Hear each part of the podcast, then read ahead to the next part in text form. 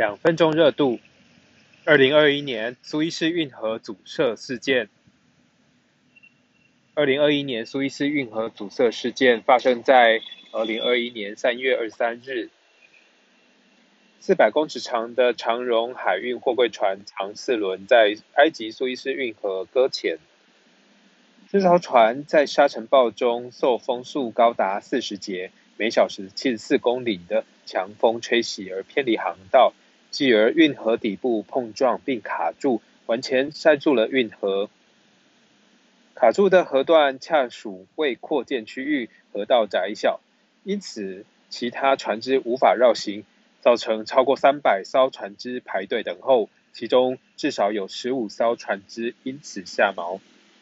长四轮于三月二十九日重新浮起。运河交通恢复，为期六天。